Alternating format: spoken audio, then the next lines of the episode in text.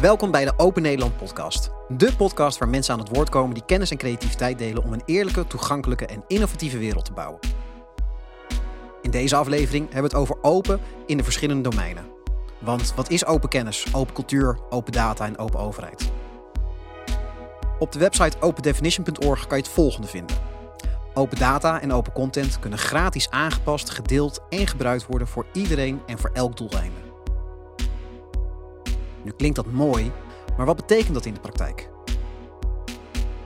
Onze gasten zijn Wilma Haan, eindbaas van de Open State Foundation, Jan Bart Tevreden, domeinmanager leermiddelen en metadata van Kennisnet, Maarten Zijnstra van Vereniging Open Nederland en chapterlead van Creative Commons Nederland. En ik ben Sebastian Teburg, ook bestuurslid bij Open Nederland en jullie gast hier van vandaag. Maarten, als ik jou mag vragen als begin. Open. Wat doet Open Nederland als vereniging daarmee? Open Nederland is een vereniging van uh, makers, ondernemers, onderzoekers en professionals die uh, in, het, in de open domeinen waar je het over had uh, werken. En wij verbinden deze mensen. Wij uh, zorgen dat deze mensen samen aan, samen aan het werk kunnen. En we zorgen er tussen links tussen de verschillende domeinen. Zodat open onderwijs met open overheid kan praten. We hebben gelijk een mooi bruggetje naar de Open State Foundation misschien. Wilma, kan je even vertellen, wat is de Open State Foundation ja. en hoe werk jij aan open? Ja, Open State Foundation is een, uh, een foundation, een stichting, een non-profit die, uh, die uh, transparantie bij de overheid nastreeft, digitale transparantie bij de overheid, middels open data. Ehm, dat doen we grofweg op, op, op vier kernthema's. we volgen heel goed de verkiezingen, we volgen besluitvorming, geldstromen vervolgens en dan weer prestaties van overheden en semi-overheden. Um, en we doen dat op allerlei, uh, allerlei thema's. Dus onderwijs is daar een belangrijke van. Maar ook bijvoorbeeld zorg of duurzaamheid uh, heeft onze speciale interesse. Mooi. Nou, onderwijs is genoemd. Dan stel ik voor dat het rondje gelijk helemaal even afmaken, Jan Bart. Ja, uh, ik werk dus bij Kennisnet. Uh, Kennisnet is de publieke organisatie die het als doel heeft om uh, ja, het gebruik van ICT bij onderwijsinstellingen te bevorderen om ja, onder andere complexe problemen op te lossen, maar ook gewoon hele dagelijkse problemen. Van administratieve dingen tot en met het leerproces van de leerling. En hoe komt open daar dan bij naar voren? Um, er zijn zo heel veel voorbeelden. Uh, vooral het gebruik van open standaarden, maar ook bijvoorbeeld uh, open leermiddelen is een heel belangrijk thema waar ik zelf actief in ben. En als we daar even op doorgaan, hoe, hoe staat het daarmee? Open leermiddelen? Tien jaar geleden eh, zijn we begonnen met het programma Wikiwijs. Uh, Wikiwijs had als doel om elke docent uh, niet alleen toegang te geven tot open lesmateriaal, maar ook juist elke docent in staat te stellen om open lesmateriaal te maken. En tien jaar verder hebben we uh, een, een groot platform waar uh, ongeveer 50.000 lessen op gedeeld zijn. Maar ook 6 miljoen uh, ja, bezoekers zijn geweest vorig jaar. We hopen dit jaar op de 10 miljoen te eindigen. En een van de belangrijkste dingen daarin is dat eigenlijk ons doel is om het rendement enorm te verhogen. Je ziet vaak bij open initiatieven dat iets moet open zijn. En vanuit ons is dat het startpunt. We willen daarna ook dat het gebruikt wordt. Dus wij zijn ook druk aan het praten met uh, partijen die zeggen, nou wij willen dit materiaal ook aanbieden aan de docent in onze elektronische leeromgeving. En uh, bijna alle grote leeromgevingen hebben al een koppeling met Wikiwijs. We praten ook met partijen die zeggen, we willen de metadata domein aanvullen, zodat het beter gevonden kan worden. Of we willen zorgen dat het gebruikt wordt om te variëren. Een van de grote dingen die nu in het onderwijs speelt, is hoe kan je um, een gepersonaliseerd leerpad voor elke leerling uitstippelen. Hoe kunnen we daar open en gesloten materiaal combineren om tot dat ideale leerpad te komen? Ja, want even voor het totaal overzicht, open lesmateriaal heb je nu een paar keer genoemd. Ja. Kan je uitleggen wat er allemaal onder valt? Uh, bij open lesmateriaal bij ons eigenlijk, we hebben, we hebben de definitie van er moet een Creative Commons licentie CC BY of uh, eh, onderhangen. Dus uh, het mag niet verder afgeschermd zijn. Dus ook commerciële partijen mogen er meer aan gebruik van maken. En het gaat om lesmateriaal wat je in de klas gebruikt, maar het gaat ook om methodes die je gebruikt om bepaalde dingen, exercities in de klas uit te voeren alles wat je kan gebruiken in de les, maar ook professionaliseringsmateriaal. Bijvoorbeeld, we hebben ook een school die um, nieuwe privacywetgeving aan haar uh, personeel moet uitleggen. En die hebben ook open lesmateriaal ervoor gemaakt om het uit te leggen. Wat andere scholen dan weer gebruiken om het aan hun personeel uit te leggen en een toets mee, uh, mee af te kunnen nemen. Wetgeving. Dan uh, zitten we bij de overheid. Zeker, ja. Wat is de vraag? Hoe is het met open binnen het domein waar jullie werkzaam zijn? Um, nou, daar valt heel veel over te zeggen. Uh, het, het, goede nieuws is denk ik dat uh, Open State Foundation in huidige vorm bestaat sinds 2012. Overigens ben ik een maand in dienst, dus ik ben, uh, ik ben brand new. Uh, als nieuwe directeur. Mm. Maar ik denk in de afgelopen jaren zie je dat op, op heel veel overheidsniveaus er, er, echt wel heel veel meer open is gegaan. Heel veel meer data is gekomen. Dat er vooral ook veel meer besef is gekomen van het, van het idee dat data waardevol is. En vooral ook open zou moeten zijn voor de samenleving. Overheidsdata heb ik het dus over. Dus dat woord wat open um, jaren geleden, hè, ik praat even nu over, over, voor mijn tijd, nog overal moest verspreiden en nog, nog, nog flink mee moest prikken, zeg maar. Dat moet nog steeds wel verspreid worden, maar dat is op heel veel plekken wel geland. Dat is het goede nieuws. Tegelijkertijd zie je ook dat er op heel veel overheidsniveaus nog een heleboel data niet open is en wel open zou moeten. Dat dat soms een beetje uit angst nog niet gebeurt, soms omdat het gewoon heel veel werk is, soms omdat je moet, uh, moet zoeken als overheidsorganisatie wat voor data je nou eigenlijk hebt en dan nog eens moet gaan kijken of het wel allemaal vrij kan. Heel vaak zijn bijvoorbeeld privacy is natuurlijk een belangrijke uh, grens aan, aan open data waar overheden mee worstelen.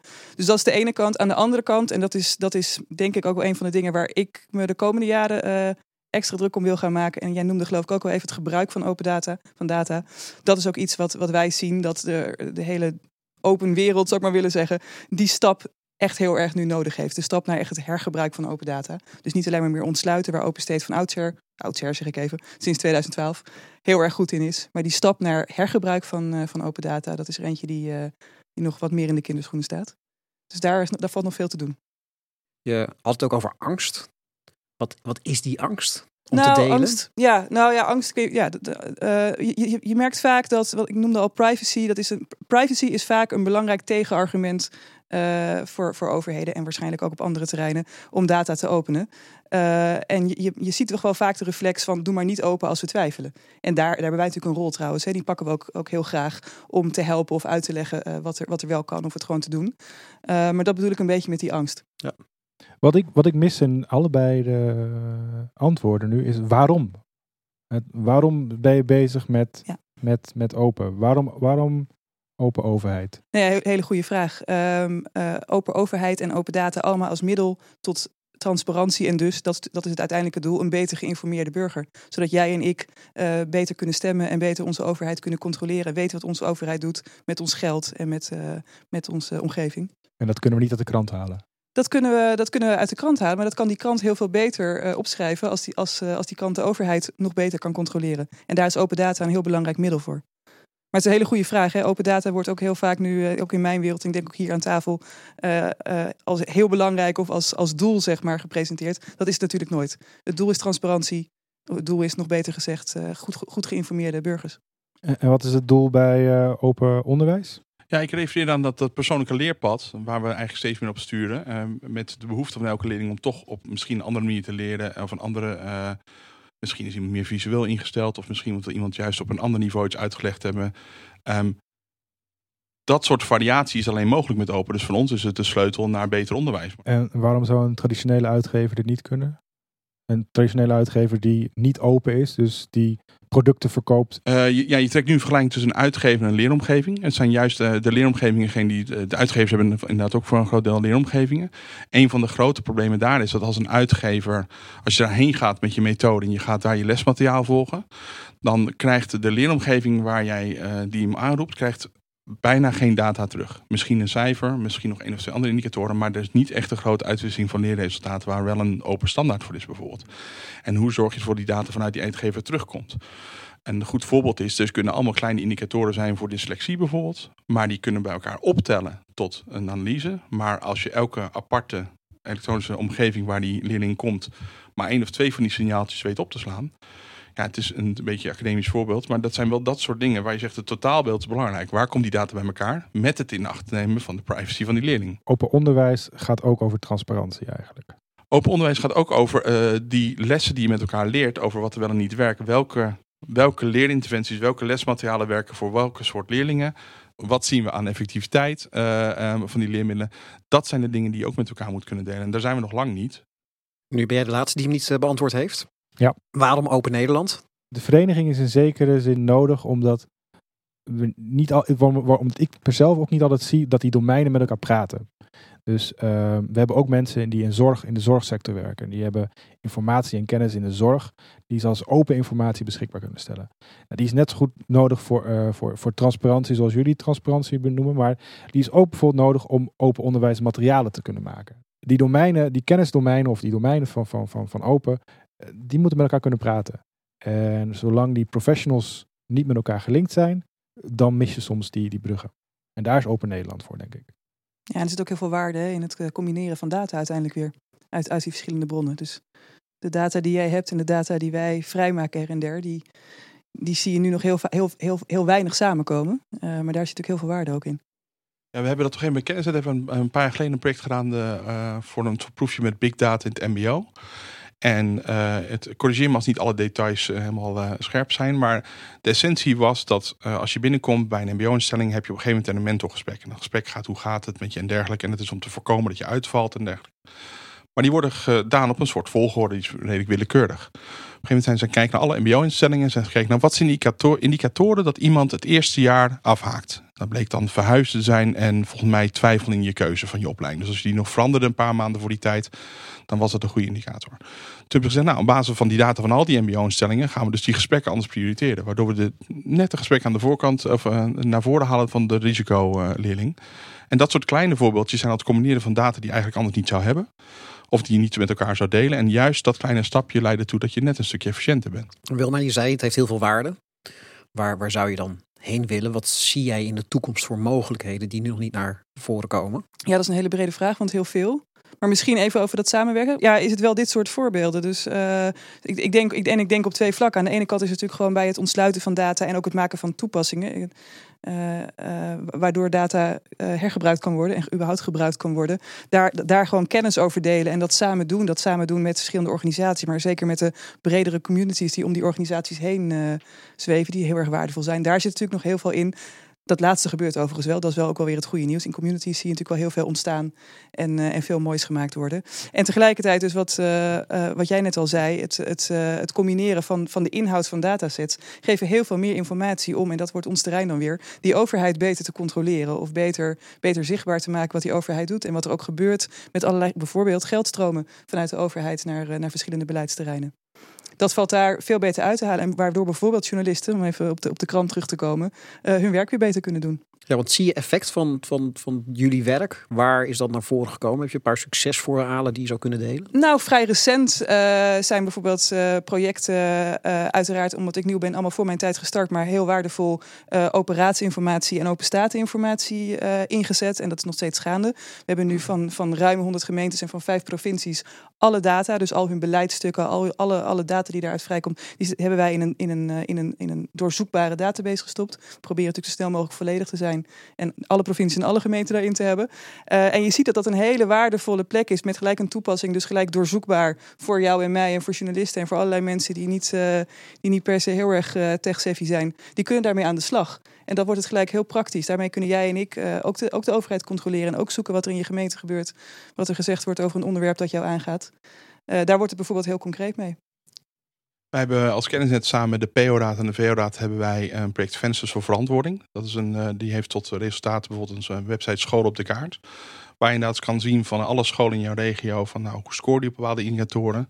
Maar ook scholen krijgen de kans dat systeem om de resultaten toe te lichten. En dan vanuit hun perspectief van onze financiële situatie is zo, want we zijn gefuseerd of dit is gebeurd en dergelijke. Dus kun je als school kun je het meer toelichten. Maar de ruwe data die vanuit de overheid komt, staat ook gewoon daar. Je kan ook gewoon zien wat de statistieken zijn en dergelijke. En juist die transparantie voldoet dan aan de plicht van die school om te zeggen van jongens, je moet ook iedereen goed informeren.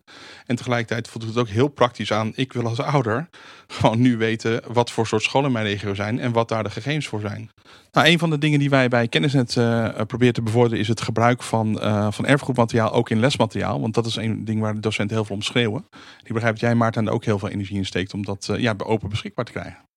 Ja, dus erfgoed is een van die domeinen waar ik het dus over had. En, en open erfgoed um, is denk ik enorm belangrijk in onze samenleving. toegang te hebben tot de archieven en de creaties van onze voorouders.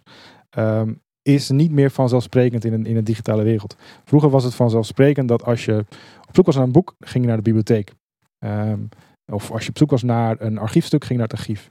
Uh, tegenwoordig doen we dat niet meer. Tegenwoordig, als het op internet staat, dan bestaat het. Staat het niet op internet, dan bestaat het niet meer. Uh, als het op internet staat, dan betekent niet, vaak, niet altijd dat, het echt toegankelijk is. Dan staat soms, dit boek hebben wij. Uh, een, archief zegt, dit boek hebben wij. Of een bibliotheek zegt, dit boek hebben wij. Open erfgoed, waar, waar, ik in, waar ik in werk. Open erfgoed gaat over um, het toegankelijk maken van dat materiaal in, in, gedigitaliseerde vorm. En dan kom je met hele andere problemen te maken dan bijvoorbeeld met de makers. Uh, want dan heb je met auteursrecht te maken van mensen die soms al enkele jaren overleden zijn. Of uh, je hebt soms te maken met uh, overheden die, die, die data niet willen vrijgeven. Of nationale instituten die zeggen: nee, nee, ik heb hier auteursrecht over. Dus open erfgoed is voornamelijk een auteursrechtelijk probleem, in, van, mijn, van mijn, perspectief. Dus mijn werk is voornamelijk het overtuigen van deze inge- erfgoedinstellingen en ze begeleiden in het proces tot het eh, openstellen en het zoeken van de, de rechthebbenden om eh, die toestemming te krijgen om eh, open erfgoed beschikbaar te stellen. En dan kunnen we inderdaad dat gebruiken om Wikipedia-artikelen aan te vullen, eh, om eh, lesmateriaal te verrijken, zodat mensen kunnen zien, oh, dit is inderdaad, eh, zo werkt Van Gogh en zo, zo, zo zitten die dingen in elkaar en ehm, zo, zo zag onze geschiedenis eruit. Maar op het moment kan het nog niet. En het, het, het nadeel van, van dat open erfgoed is, wij kunnen heel makkelijk erfgoed openmaken voor 1860. Want dan is auteursrecht ongeveer wel afgelopen. Maar alles tussen 1945 en nu, dat is het meest gesloten erfgoed dat we hebben. Dus onze rechtstreekse geschiedenis, daar kunnen we niet bij. We kunnen niet zien wat onze ouders gezien hebben. We kunnen wel zien wat onze overgrootouders gezien hebben. En daarom ja, moeten we actief werken naar open erfgoed voor, van nu eh, tot, on- ja, tot 200 jaar geleden. Ik besef me wel dat we nu, nu een redelijk mooie keten eigenlijk aan tafel hebben. Niet dat we wat van tevoren zo gedacht, bedacht hebben. Maar je hebt een, hè, onze geschiedenis. Wat kunnen we daarvan leren? En wat gaan we daarmee doen? En dat we, hoe leggen we daar weer verslag van van wat we mee gedaan hebben? Want zo komt dat weer terecht in die archieven, in die geschiedenis. En is het cirkeltje eigenlijk weer rond. We zijn allemaal afhankelijk van elkaar in die zin. Zeker. Ja. Het is wel een heel gesapig. eh, Ja, even een warm gevoel. ja. Nou ja, ik heb dat een beetje. Nou, als ik jou dan zo hoor praten over Wikipedia. Ik ben zelf ook heel lang actief geweest bij Wikimedia. En eh, eh, ehm, daar zit wel een fundamentele gedachte achter. Achter Wikipedia. Van als je mensen, en dat hoorde ik ook toch in jouw verhaal. Als je mensen meer informatie geeft, gaan ze betere beslissingen kunnen nemen. Of dat nou is op je politieke keuze of wat dan ook. En toch zie je dat dat niet altijd opgaat. En dat is best moeilijk. Want er zijn natuurlijk ook genoeg voorbeelden waar je alle informatie zo tot je beschikking hebt, maar je wil hem niet consumeren. Of je, je kan er niks mee. Of Weet je, ehm, er zijn allemaal barrières die toch nog gelden voorbij het beschikbaar zijn van die open data. En dat is ook waar wij mee worstelen vanuit een kennisnetperspectief. Is, ehm, het is er allemaal wel, maar je moet als docent ook vaardig genoeg zijn om te kunnen variëren, om daarmee om te gaan. Want als je jaar in, dag in dag uit dezelfde methode gebruikt, dan is dat ook iets waar je op leunt, die dat je gebruikt. En hoe zorgen we ervoor dat die docent ook weer dat kan doen? En hoe zorgen we ervoor dat iemand goed om kan gaan met de informatie? Zeker, ja, en aanvullend daarop misschien eh, eh, eh, onze doelgroep van hergebruikers, bijvoorbeeld journalisten, maar ook beleidsmakers en nogmaals vooral ook gewoon jij en ik. Ehm, ik denk dat mijn nieuwe stokpaardje geworden, gaat worden dat je ook moet weten wat je zoekt. En dat is heel erg moeilijk. Om in, je, kan wel, je kan wel, zoals we lang hebben gedacht, bakken met data over het schutting gooien en hopen dat de gemeenschap mee aan de slag gaat. Maar dat is best heel lastig als die gemeenschap eigenlijk gewoon helemaal niet weet wat ze moeten zoeken in die data. En daar hebben we een belangrijke rol, denk ik, wij allemaal aan tafel. En ik vind ook Open State Foundation om zeg maar, die volgende stap te, te zetten. En mensen in, binnen de data toch beter de weg te wijzen. Volgens mij dat ook ongeveer wat jij zegt. Te helpen misschien als het gaat om onderwijs. Ja, ik denk op mijn terrein ook vooral de weg wijzen, laten zien wat erin zit. Maar dat klinkt Ehm. eh, helpen, leuk. Maar wat moeten we nou concreet doen dan? Bijvoorbeeld, nou, bijvoorbeeld toepassingen maken die gewoon voor, voor iedereen echt toepasbaar zijn. Vaak zijn de toepassingen die wij, die wij tot nu toe gemaakt hebben gewoon nog te lastig. Dus toch nog te ruwe data, te ingewikkeld om eh, nog weer weer voor journalisten of anderen mee aan de slag te gaan. Maar dan zeg je niet dat ehm, die producenten daar eh, beslissingen over moeten gaan maken. Met producenten bedoel je? De overheden zelf. Je gaat Ehm, niet zeggen dat de jawel. overheden zelf van tevoren keuzes gaan maken welke data ze wel en niet openzetten, omdat er een bepaald gebruik aan gekoppeld is. Zeker niet, nee. Maar ik denk wel, maar ik weet niet helemaal of dat is wat je bedoelt. Ik denk wel dat het heel goed is dat overheden in een veel eerder stadium van alles wat zij doen nadenken over open data.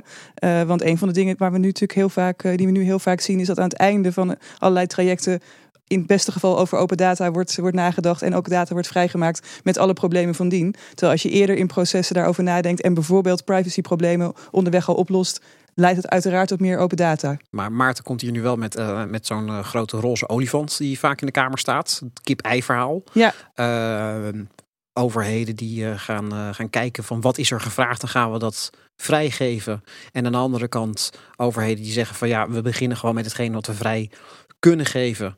En dan zien we dan wel wat ermee gebeurt. Ja. Eh, heb je daar een mening over? Eh, ja, al, alhoewel ik niet helemaal de roze olifant eh, zie staan. Want dat, dat overheden gewoon maar vrijgeven en wel zien. Dat, dat is natuurlijk alleen maar toe te juichen. Mhm. Dat andere, ehm, ik denk dat we ook. Kijk, er, er is zoveel data en er is nog zoveel om te ontsluiten. Dat dat zo her en der op basis van vragen gebeurt. Lijkt me niet zo'n probleem. Mits er natuurlijk niet geschift wordt dan in die data. En niet gekeken wordt, hé, hey, het is een journalist van, eh, van de Volkskrant. Dus we doen dat potje. En, het, en, en jij bent het, dus we doen een ander stukje van die data. Daar wordt het natuurlijk heel gevaarlijk. Daar moeten we bovenop zitten. Maar data, misschien is het niet helemaal antwoord op je vragen. Maar data vrijmaken op vraag lijkt me op zich prima.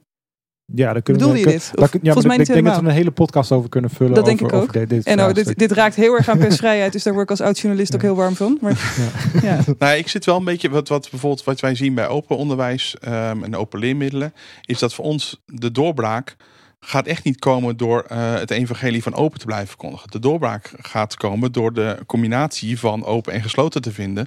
Want er is wel degelijk een markt voor gesloten leermiddelen. Dat is gewoon een professionele uitgeversmarkt. En juist als daar waar die leraren zijn, als we daar ook dat open materiaal de aandacht kunnen brengen. Want we praten met uitgevers en we praten met partijen die zeggen: Oh, die, die open materialen willen we graag erbij hebben als variatie. Kunnen we daar een labeltje aan geven dat ook vindbaar is in onze methode? Of activiteiten vinden in, het, in, het, eh, in, het groen, in de groene sector van de kinderboerderij en dergelijke. Hoe kunnen we die linken aan onze methode zodat je weet dat je ergens heen kan in jouw buurt? Of inderdaad het CITO die zegt van nou die eindexamenvraag geven we elk jaar vrij. Maar zullen die eens een keer op een manier vrijgeven wat ze nu met kennis en dan willen gaan doen. Met metadata dat je ook gewoon als leeromgeving ze kan gebruiken om je eigen toetsen te maken.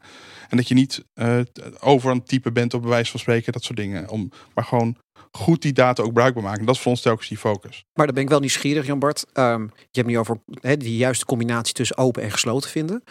Heb je er altijd zo in gestaan? Of is dat een, een inzicht wat je door de jaren heen hebt verkregen?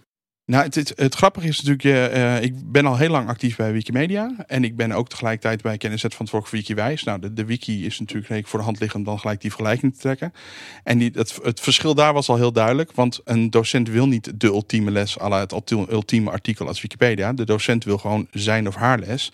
En die wil dat gewoon zelf betrouwbaar kunnen geven dat niet veranderd wordt. Dus daar was remix heel belangrijk. Maar vooral je eigen kopie opslaan en dergelijke. Hetzelfde geldt eigenlijk voor het onderwijsproces. Er is gewoon een volwassen markt voor onderwijsmateriaal. Daar hebben we uitgevers voor. Die is heel erg lang, heel erg gesloten geweest. En wij proberen te zeggen, die flexibiliteit die in, want het uiteindelijke doel waar Maarten het ook over had, is beter onderwijs voor leerling. Die flexibiliteit ga je niet krijgen door alleen gesloten partijen. Dat betekent dat je daar een combinatie moet gaan vinden. Want we weten realistisch dat een, heel groot eh, percentage van onze leerkrachten gewoon methodes gebruikt en daar erg blij mee zijn. En tegelijkertijd ook tijd nodig hebben om leerlingen te begeleiden en dergelijke.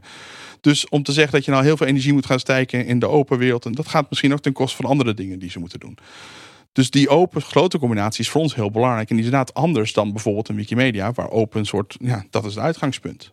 ik ben het met jullie allebei eens.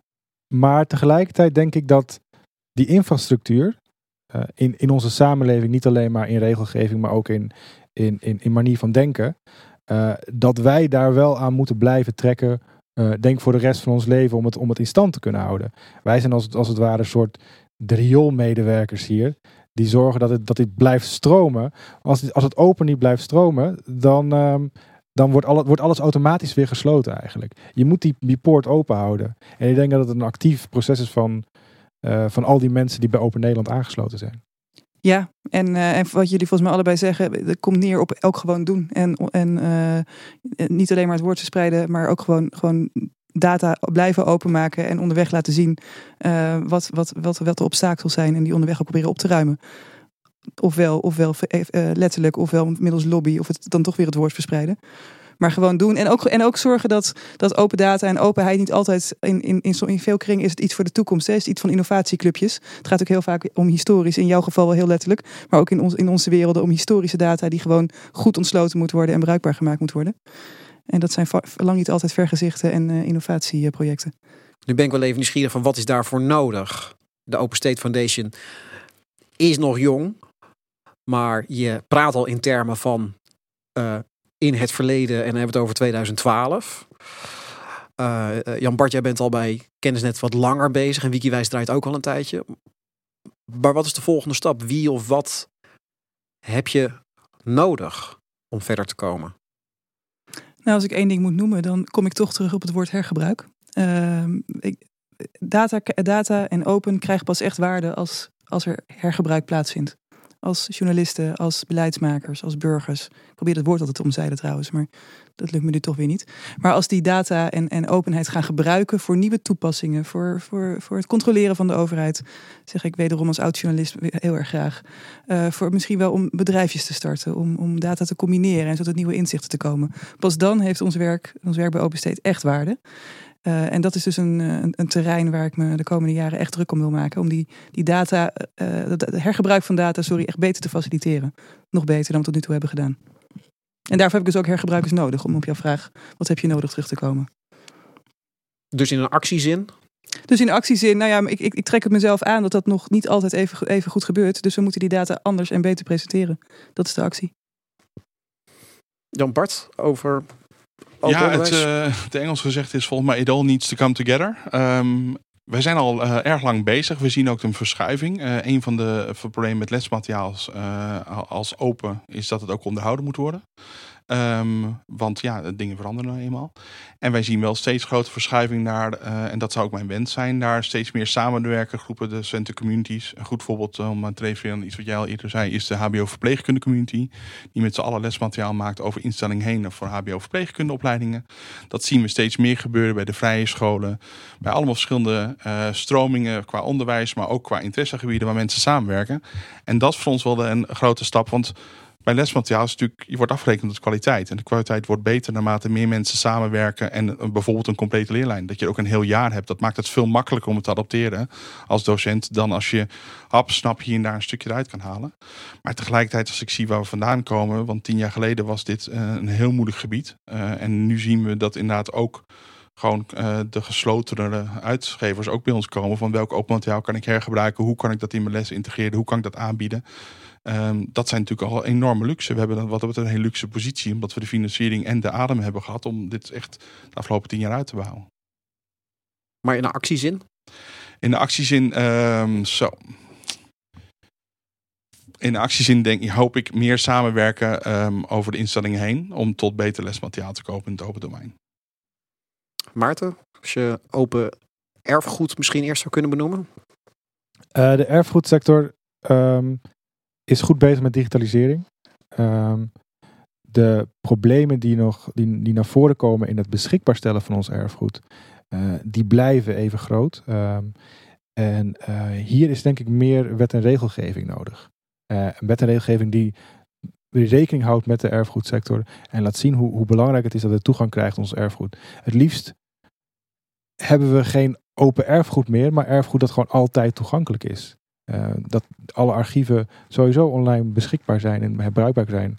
Um, en hoe we daar komen en hoe, hoe, die, hoe die wetgeving aangepast moet worden, dat is natuurlijk een hele lange discussie. Met heel veel nuances die we moeten gaan voeren. Maar uh, ik denk dat voornamelijk op wetgeving de, de beste stappen gezet kunnen worden. En als ik je nog even aan mag spreken in de rol als voorzitter van Open Nederland, wat moet daar gebeuren? Ja, we hebben meer podcasts nodig. Uh, dat, is wel dat, is belangrijk, zodat mensen zo aan tafel komen zitten, met elkaar spreken over een onderwerp en, en linkjes leggen met elkaar en verschillende domeinen met elkaar samenwerken. Zoals Jan Bartel zegt, uh, it all needs to come together. En ik denk dat wij uh, in Nederland al echt voorlopen in de wereld en dat die, die, die domeinen ook steeds dichter bij elkaar terechtkomen. Dus we hebben verschillende problemen, jongens. Zeker, zeker. We zijn ook verschillende domeinen die met elkaar gekoppeld moeten worden. Was er maar, was er maar een vereniging waar je kon worden om dat soort dingen uit te wisselen met elkaar. Goh, als elkaar wat gevoeld, we kan versterken, ja. Dankjewel voor het luisteren naar de Open Nederland podcast. De podcast waar mensen aan het woord komen die kennis en creativiteit delen om een eerlijke, toegankelijke en innovatieve wereld te bouwen. Deze aflevering werd geproduceerd door Maarten Brinkerink werd gepresenteerd door Sebastian de Burg en was niet mogelijk geweest zonder onze gasten Wilma Haan, Jan Bart Tevreden en Maarten Zijnstra. Wil je meer weten over Open Nederland? Lid worden of op de hoogte blijven van onze activiteiten en nieuwe afleveringen van deze podcast? Kijk dan op opennederland.nl.